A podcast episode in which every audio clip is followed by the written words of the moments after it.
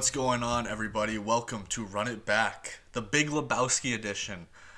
I am your host, Ralph Compiano. I am an editor at Burbs Entertainment, and I am joined, as always, by my co hosts, Evan Northrup. He really ties the room together, and Jack the Martian, aka Mr. Always Stay Spark, and Martin, uh, who is always out of his element. Welcome, fellas.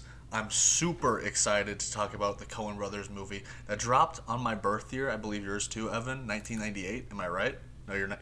I'm a nine, I'm 97 97. boy. Um, Yeah. great movie. So excited to talk about it. Just rewatched it today. Um, I've seen this movie probably six or seven times. I don't remember who suggested this for the schedule, for the working schedule at least. Um, but let's just start out with some general thoughts. Martin, what sticks out to you most about this movie, being that you are the closest in proximity to the dude's attitude? Um, I honestly just really like watching him on screen. Like he is such like a cool character, and Jeff. It's like one of those roles where I don't think anybody else could have done it to the level that Jeff Bridges did. Um, and also John Goodman. That movie's a real highlight for me. Um, this was the first time I'd ever seen it. I'd started it a few months ago, but just kind of something came up and then never got back to it during my rental period. So I kind of let it sit. Um, but I I mean I loved it this time, and it's just like the characters are so like any Coen Brothers movie, the characters are all just so developed in their own.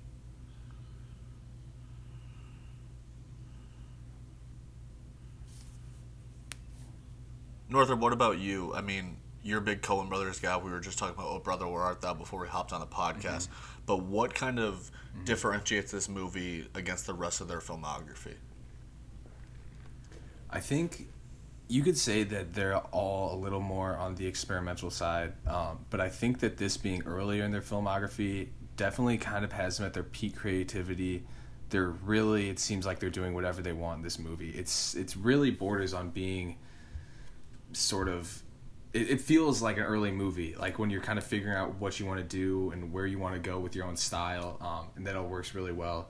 So I just feel like it just showcases their creativity to the most, and they they the reason it works so well is because they got great actors to do that for them. So this is a movie that is critically acclaimed and universally beloved, a lot like the rest of the movies we talked about, like Lady Bird. Uh, so I think that's what sticks out to me the most. But it also has developed its own cult. So this movie to me is a lot about like a human's philosophy. I think a lot of people took from this movie and adapted it to their own life. So we were just talking about it before the podcast, but there is an ordination that you can receive from a website called dudeism.com. Uh, so feel free to go get ordained. We all just did it before the podcast, so we are ordained by the dude himself. Uh, and then there's actually an annual convention that people attend just to come together to talk about the Big Lebowski and sport their own, you know, like kind of like retcon outfits and all that kind of stuff. So it's just really cool to see like when a movie like this is it's it's culty it is but it's not like in your face culty. Like a lot of movies like all the people that love Midsommar are gonna like talk about like how much they love Midsommar in front of you but the big lebowski it's just like they're kind of floating through life. Um, That's a different kind of cult, it is Yeah, it is for different sure. cult. I would. Midsommar, I don't, I don't know. I would say this is the definition of a cult classic though. Like if you say cult classic, this there's I can guarantee you for the rest of my life there will never be a movie that comes to mind quicker than this. Like that's what this defines that class of movie. Definitely. And I think the other thing about this movie when I was rewatching it today is I noticed this guy, right? And he plays Uli, who is also one of the nihilists. He's the guy who's floating in the pool. That's the first time that we meet him. He's actually in Fargo, so he's Buscemi's partner in Fargo. And so it made me think about like how directors use like a rotating um, cast essentially. So I was thinking about like you know Paul Thomas Anderson uses Philip Seymour Hoffman, John C. Reilly, Julianne Moore, Joaquin Phoenix, Philip Baker Hall, and like all these different movies. And then there's Tarantino, who's a good example of that. Uses Samuel L. Jackson, DiCaprio, Pitt, Uma Thurman. But then the Coens kind of have their own little like core of people that they always use. So Buscemi's in several of their movies. John Turturro's in a lot of their movies. He's like literally like three or four years removed from doing Barton Fink, where he's the core principle of that movie. And then he just plays this guy named Jesus in this movie who's a sexual predator bowler, which is just so goofy. He goes from having his own movie that he stars in to being like not even like the sixth man, but like honestly like a bench player. But then there's also John Goodman. They have George Clooney, and then the guy who plays Uli. His name is Peter Stormare. So I just wanted to bring that up because I think that's so cool. Because I like to think about these directors having their own universes and having like the same actors play different parts of their universe. I think it's so cool because this takes place in the early '90s, so it like kind of coexists in the same lines of like Raising Arizona, Barton Fink, Oh Brother Where Art Thou, all that kind of stuff. Just years later, years before. Um, the Letterboxd summary for this movie. It's good knowing he's out there, the dude, taking her easy for all of us sinners. Actually, I have a pretty good Sam Elliott impression.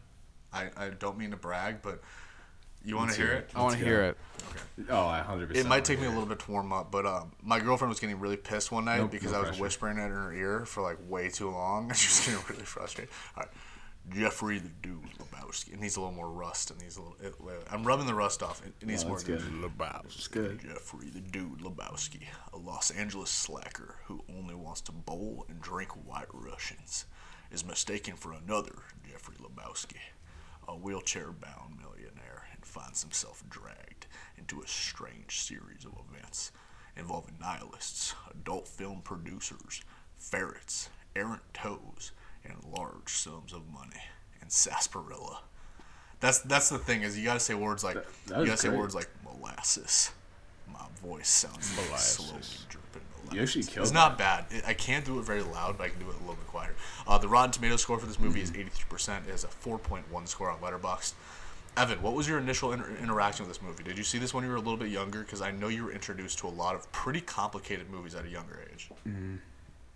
So I watched this at the beginning of high school, and I had friends at at school, you know, kind of those like little more like hipster kids who were like into all this stuff early, who were telling me like, "Oh, this is the funniest movie of all time." And so I watched it, and I was disappointed because I didn't really go in with the right expectations. I thought this is going to be like a little bit of slapstick comedy, and even at you know being 15 years old, whatever, I think a lot of the comedy that I can get now, I didn't quite understand um, at that point, and it didn't quite hit. Um, so this was a movie that got so much better with each rewatch, um, and now it's become, I don't know, I just really love watching this movie. Uh, I also, it's weird. I had an interesting rewatch this time, which uh, this could be a weird time to bring this up, but I was uh, watching this movie through, and I recently read uh, The Big Sleep, which is uh, Raymond Chandler. Uh, it's a noir movie, and like three quarters of the way through this movie, I was like, "This is like almost like a like a spoof of that mo- of that book that movie." And I remember recently on watching something on TCM and them talking about how noir movies a lot of the times you don't understand what's going on and there's this famous time when on the set of the big sleep they asked raymond chandler who killed a certain person and he said he didn't even know. And that's what this movie does too. By the end like the germans are there. You're like how the hell are they involved with this? I have no idea. I have no idea how the porn director is even involved with this anymore. By the end you're just there because you like the characters and you like the feel and the mystery is just completely falling apart. Um, and i looked it up and i guess the coen brothers did take a lot of inspiration from those movies. But that was just another part of how this this last rewatch uh, was different No, for me. But it gets. I think it's a now. great point because if you asked me to describe the plot of this movie to somebody, I'd be able to give them a very basic synopsis, but I wouldn't be able to do it like scene by scene or whatever. And so I'm watching this with my mom today. It's her first time seeing it, and she goes to the bathroom and she's in there for like five, ten minutes or whatever. She's like, "What did I miss?" I'm like, "Uh, I don't really know what to tell you." Like, I, I, he smoked a couple of joints. He crashed his car, and uh, Walter ended up yelling at a, a little teenage boy who he thought had a red Corvette for some reason. Like, just like there are a lot of parts of this movie that don't funniest. make any sort of sense whatsoever, but they're also not trying to make sense, which is huge for me. Um, what would it be your one word 100%. or phrase to describe this movie, Martian? Far out, hyphenated. Far out, far out, man. What about you, Ev? Oh man, this is tough. I should have came prepared on this one. I don't know. I want to say the. I want to say dude, but that's uh, too easy. Maybe relax. Okay, I, Maybe go with the flow with a dash in between Yep. each word. I'm gonna go with uh, vibrations, just because I hate the word vi- vibes. The word vibes got overused by Skizzy Mars affiliates, so I'm gonna go with vibrations. 100%. Um, our all film first team. So I think that this one is gonna be a little bit different than the ones that we've had in the past. Uh, I can't remember which podcast we did it on, which movie we were talking about, but we went positionless. I think this movie is a little bit positionless too. Um, I would nominate Lebowski, the dude, as our point forward. Okay, so not our typical point guard, but a, forward because he's a little bit bigger, takes up a lot of space in this movie. There are some scenes where literally all he's doing is smoking a joint in a bathtub for like a minute, and then he ends up getting a marmot stuck between his legs. Um, and then I would nominate Walter and Donnie as our Crazy. as our forwards, uh, just because I think that they play off of him so beautifully. And then I would have Maud and Brant as our bigs. So I'm Yep. let, us let's use this moment Yeah. to talk about the boy Philip Seymour Hoffman. I think he is probably each of one of our five favorite actors between the three of us. Um, Martian, talk about the god, the chubby god, Philip Seymour Hoffman, and how much of a chameleon he is because he is a year later playing Scotty J in Boogie Nights, who's just the most insecure piece of shit porn producer or sound like mic guy ever. And this year in 1998, he's playing just the nerdiest fucking dude. Like Brant is like a shell of a person. Uh, but yeah, go ahead and speak on Philip Seymour. dude, he's so good in everything he does, and you can put him in any kind of movie in any kind of role. Like Punch Drunk Love, he's in it for maybe 15 minutes, and he's just screaming into a phone the entire time. The Master, he's basically L. Ron Hubbard. Um, he plays a baseball manager in Moneyball. Um, Along Came Polly. He's honestly really funny, and he's like, he translates to like physical comedy really well, and he even kind of does that in this movie, just with like his facial reactions and just like movements whenever he's nervous. But that basketball scene in the Long Came Polly is like so fucking funny with Philip Seymour Hoffman Rainmaker. he's it's so funny and he's just so magical and he truly dominates the screen whenever he's on it. He's a king. Dude, He's like the I he's the wanna- guy who. his his re- oh, go ahead. No, I was just gonna on that reactions point. His reactions to everything in this movie are so funny. Like uh, when Bunny says, "I'll suck your dick for a thousand dollars," and if he wants to watch, he has to pay a hundred, and he just kind of has this awkward laugh. Or when um the Big Lebowski is crying in that room, and they just have a quick shot of uh, Philip Seymour Hoffman. He's also crying, super upset. His reaction is just like control scenes in this movie. He is like the kind of guy who I watched growing up. I'm like, I see him in a lot of stuff, but I didn't have an appreciation for it. But now that I'm older and I've you know been watching all these movies recently, I want him in every single movie. Like even if he plays the smallest part, Yeah. because like Jack just mm-hmm. said, like he can be your L. Ron Hubbard. He can be your leading man that really like moves the pace of the movie, and the movie wouldn't be able to survive without him. But movies like this also wouldn't be able to survive without him because who are you gonna replace him with? Like he's so perfect for this, and he's just you know he's like a traditionally trained actor. He was on Broadway and all that kind of stuff, but he's also just so fucking funny. Like Jack said, Along Came Polly, like that's one of my favorite characters ever, just because he's so weird. He's talking about like ripping ass in an elevator, and like finding chicks, and he like he's like obviously not like traditionally attractive guy. Um, but oh my god, dude, I, I adore him more than anything. Um, so did you guys have? Oh, I also wanted to say, I think that we have two six men in this movie, kind of like Lou Williams and Montrezl Harrell last year, splitting like co six man of the year. Uh, John Turturro as Jesus, the bowling ball licking sexual predator, and then Sam Elliott, who I did a knockoff impersonation of.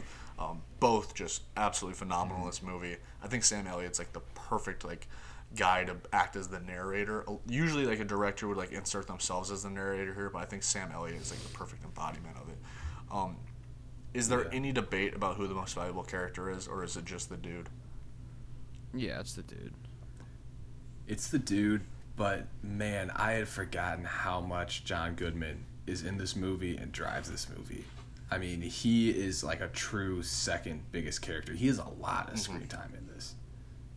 He does Well, really and he contrasts so well against the dude. Like the dude is just so relaxed, but Mm-hmm. He has that ability to like you'll see him get triggered in moments where you Yeah. think like like when we look back on this movie at the end of the movie there really is no resolution. He doesn't get any money or anything like that, but when the ability or the option to go get money is like raised, like he's about it. But then John Goodman is always triggered, but he also has there's this like this really really sincere moment at the end of the movie, right after they spread Donnie's ashes. Along the bosom of the Pacific Ocean, which I think is just hilarious, where he looks so small. He's like standing on top of that like that little cliff, and um, it honestly it, it makes me like tear up because like he just like he's such a big man, but he looks so small in that moment. He just says, "I'm sorry, dude." Like he's sorry for being the way he is, for always talking about Vietnam and all this kind of stuff. So I think you raised a good point. That's where I we mentioned it. I didn't really like John Goodman like the first two times I saw this movie for whatever reason. I thought he was doing a mm-hmm. little much, but now I'm like, oh my god, dude, that is like just a bravado performance.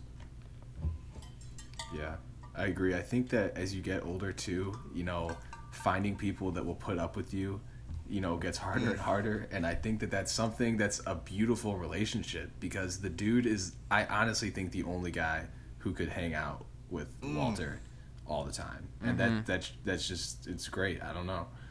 No, I think that's fascinating that you raise that point because these three guys, like, they are all so different. Like, Donnie is so reserved and, like, he'll interject at moments where, like, it's the, the I am the walrus scene where he's just in the background saying, I am the walrus. and he's just trying to get his point in.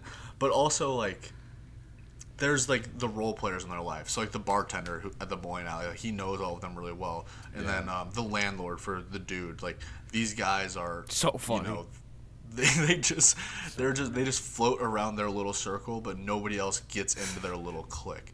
Um, Jack, what what's the most valuable scene in this movie? That's tricky. Um, I think that I think the ash spreading one is a really big one, just for like the characters and kind of giving closure to that relationship. Um, and then I also think the scene where him and Julianne Moore, are together, and then it turns into like this full blown musical, and I think that kind of just like exhibits the like kind of insanity of this movie and how it'll just kind of go anywhere and just pivot without any warning. Now I was gonna nominate just every bowling scene if we could just get a compilation of those. I'm with that. Yeah. I, I agree with you though. I mean, it- I- the, the Julianne Moore musical is really weird. But uh, go ahead, Northrop. I agree. Oh no, I was gonna agree with that too. The bowling scenes. I would also add the um, when he pulls the gun on the dude for stepping over the line. I think that's like I love when a director can create one moment and completely tell you who a character is, and I mean that's what that does with John Goodman. I also had one comment about the bowling scenes. There's this scene right at the beginning where it looks like where where like the ball sort of like rolls over Lebowski, and then the way the camera works is it's like you're inside the bowling ball hole, and as it rolls, you like see you know flashes of the lane and the ceiling, and I just want to know how they did that. That's like pretty wild, like that that shot. I mean, it really looks like you're the camera's in the hole of a bowling ball, which I I don't think you could do in 1998. They so. pull out some moves that I'm like, I'm just like flabbergasted by. Like the scene where it's essentially like him tripping sack after the porn producer drugs his white Russian, and Mm-hmm. he's like uh, walking towards. it's essentially like a building's worth of bowling ball shoes, and he's just staring up at them, and it's Mm-hmm. like going into the night sky, and then. Also, like I think it's along the same lines of the bowling ball, like where you hit the pins and then it closes, and it's just the very opening. It says the Big Lebowski in that like neon lights. I mean, stuff Yeah. like that. It's just it's just so brilliant. I don't know how they do that kind of stuff. I mean, I've never been in an editing room or anything like that, but like, I mean, that's the kind of stuff that like really makes these movies stand stand out. Um, really quick before we go into most underrated performance, I just wanted to talk about like. Well, I guess we could talk about it a little bit later when we go to the Goat movie. Um, yeah, we'll talk about it a little bit. But I was going to talk about um, just movies that you want to exist in. So I have this theory that when I grow up, I want to have Once Upon a Time in Hollywood. I want to have a TV in my house specifically designated for Once Upon a Time in Hollywood, so it's on an infinite loop. After watching this movie again, I think it's in contention for like that nomination. Like I want another TV in my house where I can just jump into the Big Lebowski at any point. That's why I think it's so run it backable because Roger Ebert said it best. I forgot to mention it earlier, but this movie is not dictated by its story. It is dictated by an attitude. So there isn't really a story that you need to like like you need to watch this from the very beginning. You can jump in halfway through the movie and still get like the same value. I want a TV like that, but for grown ups. I want a TV like that, but just 2012, all day. Jack, do you day. think you could have a TV like that for Uncut Gems? Um, I definitely could. I probably will. If I'm being completely honest, You would have a room designated to it. I probably will. I'm kind of, I'm kind of awesome. collecting enough to start one. So, if I had the money, I'd own everything. That'd be great. I'm thinking about Okay, making my own underrated- Howie sweatshirt with a drawing that I did of him. That'd be sick. I might try to I'd buy scan it. Yeah, see what I could do. If I lived by you guys, I'd never watch those movies at my own house again. I'd just go to your house whenever I want to watch Once Upon a Time in Hollywood or Uncut Gems. Just let myself in, sit down wherever the movie's at. Listen, Evan, when, when we live in the same vicinity again, I am going to give you a key to my home, and I will make sure that the Once Upon a Time in Hollywood DVD is always sitting atop my Xbox, and you'll be able to plug it in whenever you want, and I will never be mad if I walk in on you watching a Beavis and Butthead DiCaprio pit scene. Um, all right, most underrated performance. Now, I have two nominations here. I think it can go to either Philip Seymour Hoffman or Steve Buscemi. Uh, which way do you guys lean? We haven't talked about Buscemi a lot yet, but I think this is the time for the Donnie conversation. So, Evan, you're the Donnie of this pod. We were just discussing it. If I'm the John Goodman or the Walter and Jack is the Jeff Bridges, the dude, then that would make you the Donnie. Um, speak on your spirit, brother. Dude, I love Donnie. I think that the, Donnie is like it's kind of a sad character. Uh, and John Goodman, I mean, he shits all over him, but he's just a great guy to have around. He's another person that can deal with these two guys, and he's not gonna get too flustered or too upset about what they're doing or try to change them. He's just there for the ride. He's on the bowling team, and that's it, man. He's at the bar. They got two beers. He's drinking like an orange soda. I don't know. That's just the type of guy you need. That that you need that addition. He's like an ad lib of a friend group. He's, He's- great. he's- he's not in this movie a lot though. He isn't, but he's Which he's sucks. two I for wish he's in he's two for two on strikes in this movie. The two times we see him actually throw a ball down the lane, a bowling ball down the lane, True. both strikes. So it raises the question: Who's the best bowler on this team? Because Goodman's gonna have that power, but a lot of bowling has to do with finesse. Is Donnie the best bowler? Donnie, no, Donnie throws a spare. Donnie's the Remember at the end of the bowler. movie. It, I think Does you're right. And I think I was thinking about it after I watched this movie, and I think it's a little hint that he's having a heart attack because he throws it and he looks confused, and then he goes and sits down and like looks at his hand weird, and then he drops of a heart Oh, attack. So I was shit. assuming that maybe is like this. I don't. I thought that was a thing, like where like half of your body starts to hurt or something, where you get like arm mm. pain. No, that does happen. so, yeah, I started then you- thinking. yeah, it happens like five or ten minutes later. Wow, that is actually a crazy pick. That's That's why we keep you around. I took intro to film studies freshman year, bro. Alright, we, we both took screenwriting classes. You're taking one right now. That's the kind of insight that Yeah. you need to be able to pick up in a movie if you want to, you know. I know that they mm-hmm. made a sequel. John Turturro directed a sequel called like Jesus Rolls or something like that. This could be huge for your Don Jon 2 sequel, Jack. You could pick up from JG Joseph Gordon-Levitt starts jerking off with his left hand because his right hand isn't Ah, working. Mm, he joins a men's softball league and has a tough slide going into third, and so he has to adapt to life as a left-handed jerker.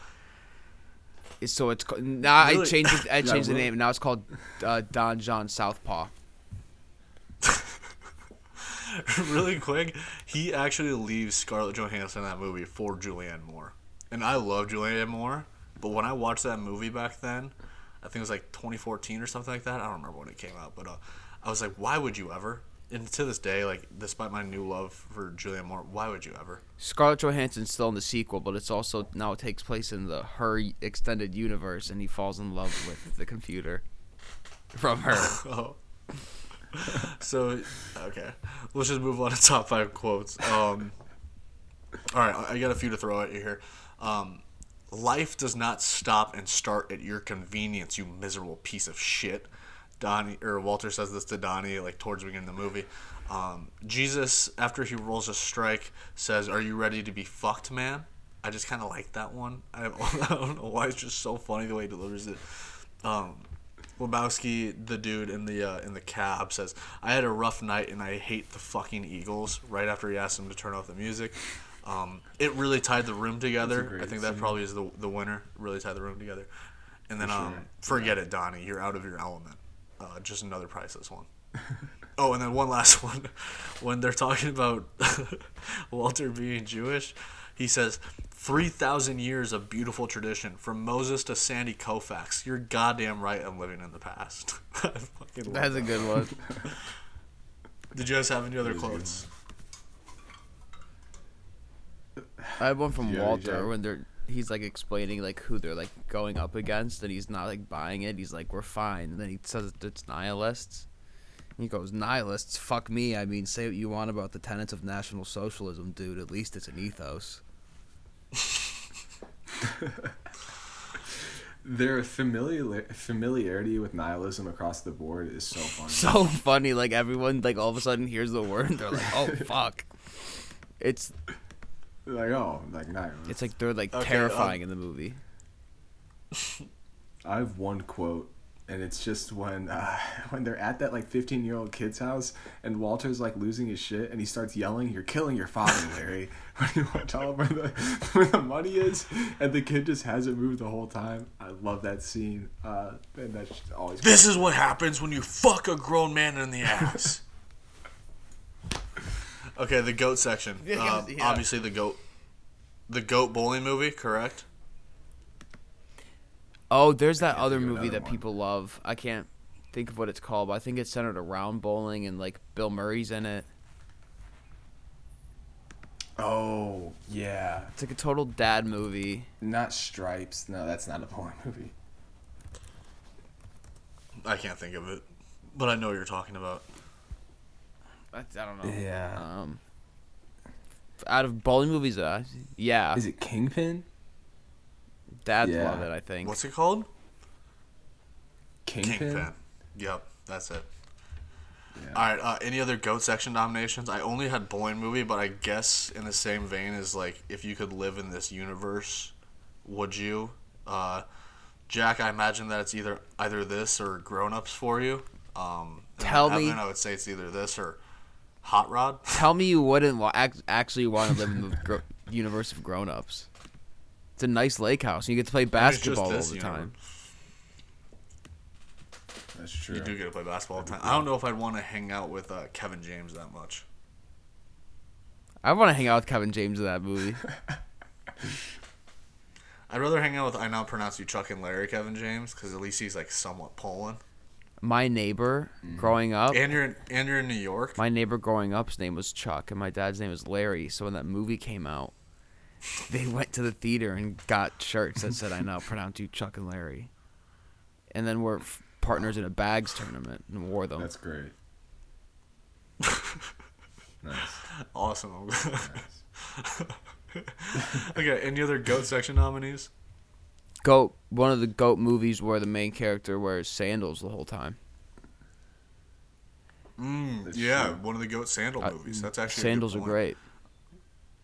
Yeah. Brad Pitt in um as Cliff good. Booth, he wears sandals the entire movie. It's it's more moccasins, but uh, I think I, same. I difference. think I lived this movie for. I think I was in this universe for like that summer. I lived in the apartment.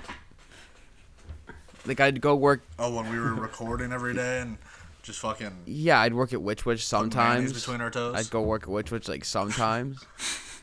but then the other days, I would just like wake up and be like, mm, "Time to watch HBO for a while, I guess." What about um the goat movie where we have no idea what the main character's source of income is? Like I don't know how he's paying for for Yeah. bowling events. Like this guy says that he wrote part of the Huron agreement or something like that. yeah, I looked those. I was- up. They I was looking at the IMDb stuff. trivia, um, or whatever, and the Coen Brothers had something. He was like a heir of something, or got it through like a will, but they decided like before they started filming that they weren't include it and just leave it up to the viewer. Well, That's a good I think that once he um can, uh, puts his babies and Julianne Moore, he's gonna start getting some kind of check from her. So I'm not too worried about him moving on from there, because she's paid. Yeah. She got her mom, oh, her mom's yeah. will, and then she's also got her painting gig, which seems pretty successful. Oh. Like Yeah, for sure. I wonder what. Quick side note on that that I forgot to throw out that I gotta say is you guys notice that Professor Lupin from Yes. Harry Potter is Oh, in this yeah. movie? He's the weird guy who's laughing on the phone. David Thewlis. That was I never noticed that until this rewatch. Is so that actually might be most underrated because that scene is so discomforting, but also so fucking funny. Like the first time I watched it, I'm like, it kind of feels like they're laughing at him, at the dude, I, I think they and are. the, like there's also like um, it's kind of like this scene where uh, you brought it up earlier where Walter pulls out the gun where it's just so chaotic and the dog is like yapping. Like you don't really know how to feel. It's just a really unsettling scene. Um, all right the their best ever section. So Jeff Bridges is this his best ever? I mean I feel like it, it has to be in some way. He won an Oscar in 2010 I don't know what role it was for. It may have been For Crazy Heart. I don't know why I remember that, but I'm pretty sure I'm right. N- I've never seen the movie, Heart, but I think this is one of those weird facts that I know. Tell me if I'm wrong. yeah you're right it is Crazy Yes. Heart no you're totally right I think it is. Yeah. He wasn't nominated for this, which is interesting. Um, but I would say that this is probably his best because I feel like in every movie I've seen, he carries a little bit of the dude with him. And I've watched a few interviews with him after the first time that I, I saw this movie, and he is definitely he became the dude after this movie. Dude, he's fucking great in Hell or High Water. He was nominated for that as well. That movie rocks. Yeah, is. That movie is dope. Okay, uh, John Goodman, really good. Monsters Inc., Inside Llewyn Davis, Barton Fink. Is this John Goodman's best one? Monsters Inc. is pretty good. Out of the movies I've seen, out of what I've seen, I'd say yes. Okay, Julianne Moore, Boogie Nights, I love Boogie Nights. Magnolia, Don Jon. Gotta go with Boogie Nights for me. Uh, yeah, I'd say Boogie Nights too. I feel like this performance isn't big enough or enough screen time for me to say it's her go. She's brilliant in Boogie Nights. I would love for her to be my uh, my mommy, my my theoretical mommy in Boogie Nights. She's I, I used to think like uh, she's okay. Now I think she's a smoke show, especially after you get to see her nude in this. Like she is uh Dude, she she's a pretty woman. she came into the restaurant that I worked at this summer on my off night. How was she looking? Oh wait, you I was get to see there. Her. Right. Thank God too, because I definitely would have had to pour water under a table, freaked out, or like done something weird and got nervous and like spilled on one of her kids. My worst nightmare, dude. Okay, That would- I would- um, She might remember Oh. you. The Coen Brothers. Is this their best ever? Now you guys, I doubt we'll ever do it. Oh brother, where art thou? Run it back. So, I'll give you guys a combined five minutes to talk about why that's their best ever. I think their best ever is actually No Country for Old Men. I thought we agreed on that before the podcast. Yeah, me too. I mean, Oh Brother is definitely my favorite. that's what it was. It's you guys' favorite. Okay. Um, I would Yeah. still say that Fargo is their best ever. I think Fargo is a perfect movie. Uh, it's also my favorite of theirs. I get why people go with No Country. That's cool. I'm, I'm down with it. Um, the whole no music thing, Anton. The fact that they write Oh all my their God, there is awesome no too, music but in that obviously movie. They adapted that from a book. Yeah. There's no music. Huh. fucking It is weird. We might have to do that at some point. I mean, Anton, um, okay, Steve Buscemi. King of Staten That Island. Hello. No.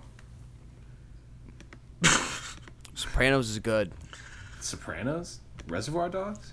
Uh, Crazy Eyes and it, it, That's who's grown up. Crazy That's- Eyes? Which Sandler movie is that? Is that Big Uh, Daddy?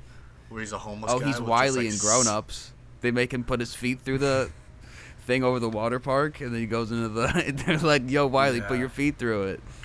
And he's just, "I'm an animal," and then he flies into a shed and breaks his whole body.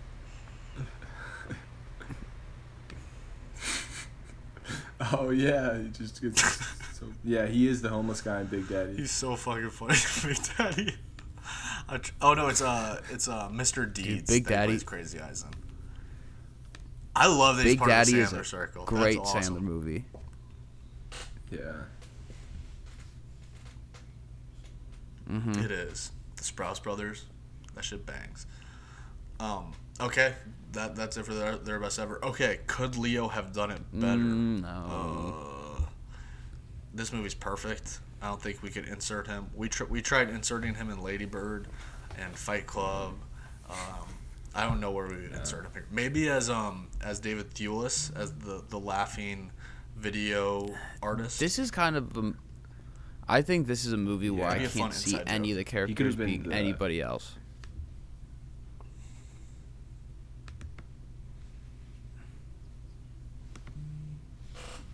Yeah, it, it's also a movie like where if you take that porn director and make him Leonardo DiCaprio, that suddenly changes like the chemistry of the whole thing because it works so well that nobody really overwhelms you. Like Yeah. if they don't do like a crazy cameo like that. Um, a spin-off question for this. Do you guys think that Philip Seymour Hoffman could have played the dude Mm, if it was 10 years later?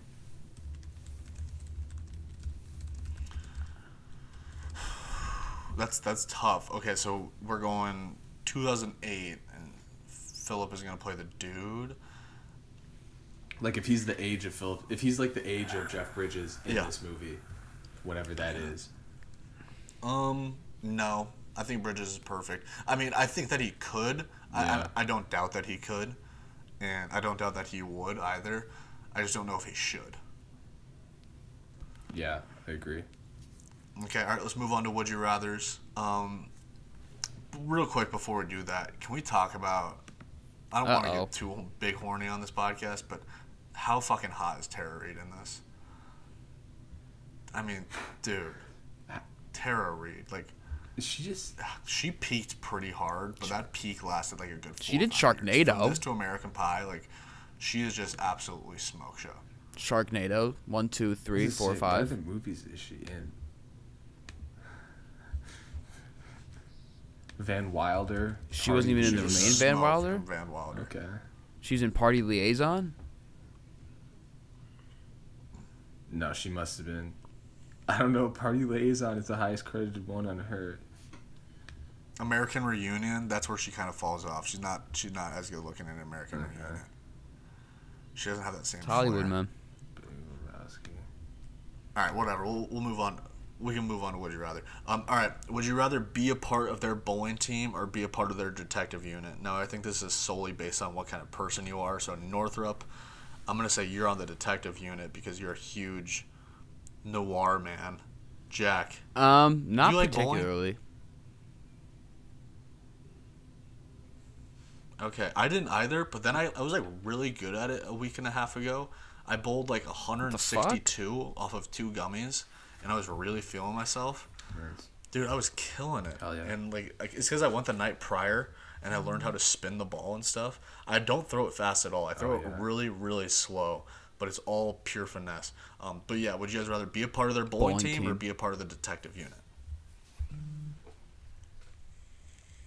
Yeah, I don't want to disappoint you, but I gotta go bowling too. I actually love bowling. I'm actually going to go on the contrary, and I'm going to go with the detective team, and here's why. Okay. If I'm on that detective team, I'm standing up to Goodman, and I'm getting that money. I'm somehow finding a way Mm. to get that fucking bread. I don't know if it's gonna be a hundred thousand. The the amount of money that he's offered changes like five times in this movie. Changes It's like hundred k, five k, ten k. I don't know what I'm ending up with, but I'm definitely ending up with more than zero. Um, all right, would you guys rather hang out with Walter or Donnie, Donnie, for sure. for a day? Oh God, me and Donnie, I honestly think we'd be best friends. Donnie, hundred percent. okay. Here's here's okay, I'm just gonna play devil's advocate again. Donnie, you're gonna have a really ordinary day. You're gonna go to In and Out Burger, it's gonna be nice. Maybe you watch a movie, mm-hmm. have an orange soda. This actually sounds really nice. I'm kind of talking mm-hmm. myself into it. but with with Walter, you don't know what kind of mischief you're gonna get up to. You might slam a bunch of brews and go yell at people. It honestly, I guess it depends on. Dude, the he'll mood, pull that gun out with no going out of the hesitation, as we here. saw. Like, I don't want to get involved in that. None at all. Plus, he's just gonna talk about Nam all Yeah, that's day, and I'm gonna get sick of it. yeah. I don't have the patience that the dude has. I don't Yeah, have that I mean, I I don't even patience at all. close. Yeah, like He'd snap at one person. He'd like snap like a waiter, and no, I'd be like, neither. okay. "I gotta go." Like I'm terrified. Yeah. I'm with Okay, you. would you rather have a nude painting sesh with Maude, where you're doing the Pollock and you're going on the you're in the body harness, or blow on Mrs. Lebowski's toes? I want to get in that harness, dude. I want to fly. nude painting? Me too. I think I would. Di- I think Yeah, I would dip my naked body in paint, go on the harness, and fly myself into a canvas. And I'd title it "Fly Like an Eagle." Wow, that, that, that'd be quite the sight. This is always where Jack thrives. Anytime I'm just bouncing questions off of him, this is the. area I of the know- I know what the Jack pose is as well. Um, all right. Any other would you rather's for you guys? It's kind of like angled like What's- this, what's with my hands in the same direction. But I want it like you can clearly see like where my nutsack hits the canvas.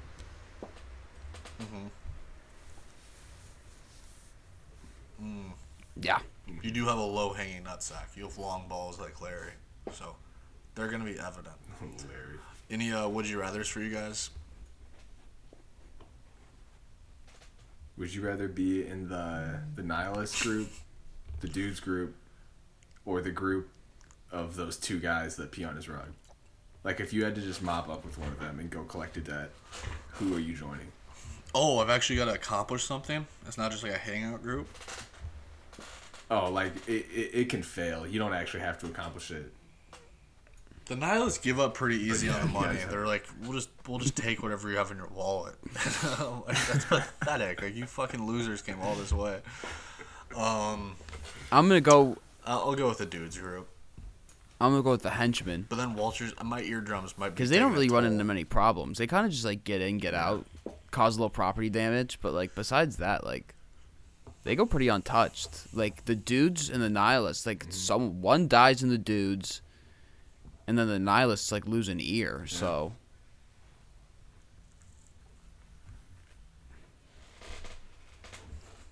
And the henchmen, they're hanging out with the porn producer, and that party looks fun. Like they're throwing that girl in like that that where they all circle up and they have like the big no. I don't even know sheet that they're bouncing on. Like those guys probably live a pretty good life. I think I might be going with Jack here. Me and Jack might be going to porn parties. Oh yeah. Jack and I. I don't think so. Um, Any other would you rather's? Okay. Spin off ideas. So let's just pretend that the uh, Jesus Rolls movie doesn't exist. Little Lebowski. We've got a we got a Big Lebowski already. Let's go with our Little Lebowski. Except it's just an exact replica of the dude. It's Jeff Bridges playing the Little Lebowski, but he's like 12 years old. He has a beard. He wears a drug rug and sandals, and he just dudes his way through eighth grade. That's sick. Mm-hmm. I like it. It's good. I came up with one That's during all I recording. I would watch it. I would watch it. So it it follows Flea because he's one of the nihilists. Let's hear it. Um, yeah, Flea is one of the nihilists. Flea is Yeah. Hmm. And so it's a From Red Hot mockumentary. Flea. So it's a show. It's it's like Hannah Montana, what? and it follows Flea's double life. But instead of being a teenage girl who goes to high school and pretends that she's being a pop star, he's a world-renowned rock star bass player who's also a secret German nihilist in Los Angeles. It's a multi-camera family sitcom. I like that too. Yeah, it's Holy called Can't shit. Stop. He totally is in this. Oh my god. Okay. So it's Okay, a wait, show wait, like will you Hannah run me that Montana. again? I'm sorry, I was But just instead of Flea pretending to be a teenage girl that's really a pop star, Yeah. he's a world renowned rock star bass player who has a secret double life as a German nihilist. Mm-hmm. And it's called and it's called Can't Stop.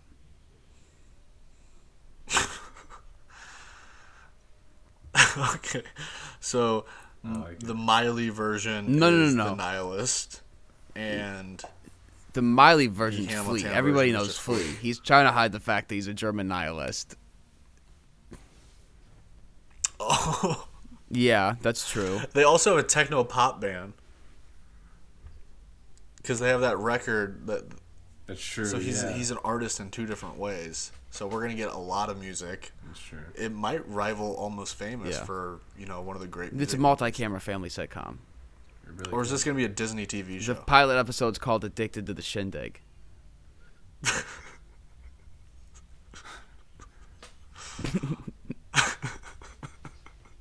because he can't stop playing Yeah. music so much that he has to have two lives. oh my god. Okay. All right, Evan. Any uh, spin-off ideas for you? All right. What if we got Philip Seymour Hoffman? The Big Lebowski dies. He's unemployed. He's depressed. He sees Jackie Treehorn at the funeral. He says, "Hey, why don't you some come and try shooting some porn for me?" It's those middle years. Little did we know, uh, Boogie Nights is a sequel to The Big Lebowski. I like that. It's the years where Philip Seymour Hoffman becomes whatever his Scotty character's name J. is, Boogie Nights. Yeah, it's it's That's the rise or the crazy. fall, depending on how Because that see means it. Scotty J has like a, a degree from like a, a renowned college. His life Oh, is yeah. fl- he had some hard totally years. changed his voice. He started wearing a lot of tank tops. My only issue Lots is that tops. this movie takes place in the early 90s and Boogie Nights is largely in the 70s and like 1980. shit. Yeah, You're you close me. though. You're close. All right. How about the years between Boogie Nights and The Big Lebowski when Philip Seymour Hoffman's character goes to college, gets a degree, becomes becomes the yes man for The Big Lebowski. yeah, that that works too. So Scotty J becomes Brandt. Yeah, You could Little put The did we know Master before both those movies. Porn directing the whole time, or porn gaffing, or whatever he does. That's beautiful.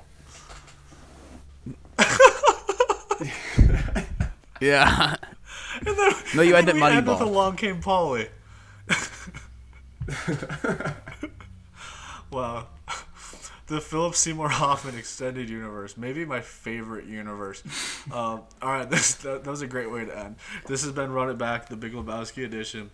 Thank you guys so much for tuning in. Um, next week we are debating on which movie we're going to be doing next. Um, we have a couple floating around, but if you have any suggestions, please throw them at, at us. Um, we'll consider them for sure. Um, but for Evan Northrup and Jack Martin, um, this is Ralph Campiano signing off. Please continue to read Burbs Entertainment and check out all of our TV and film streaming suggestions, specifically on Sunday afternoons. Thank you guys for listening. Uh, make sure to listen to the Fro on the Flow this week. We will be back after our All Star break. Uh, so have a great day. And uh, yeah, just abide like the dude does. And also sign up to get ordained on dudeism.com. We'll see you guys there at the, uh, the annual fest this year.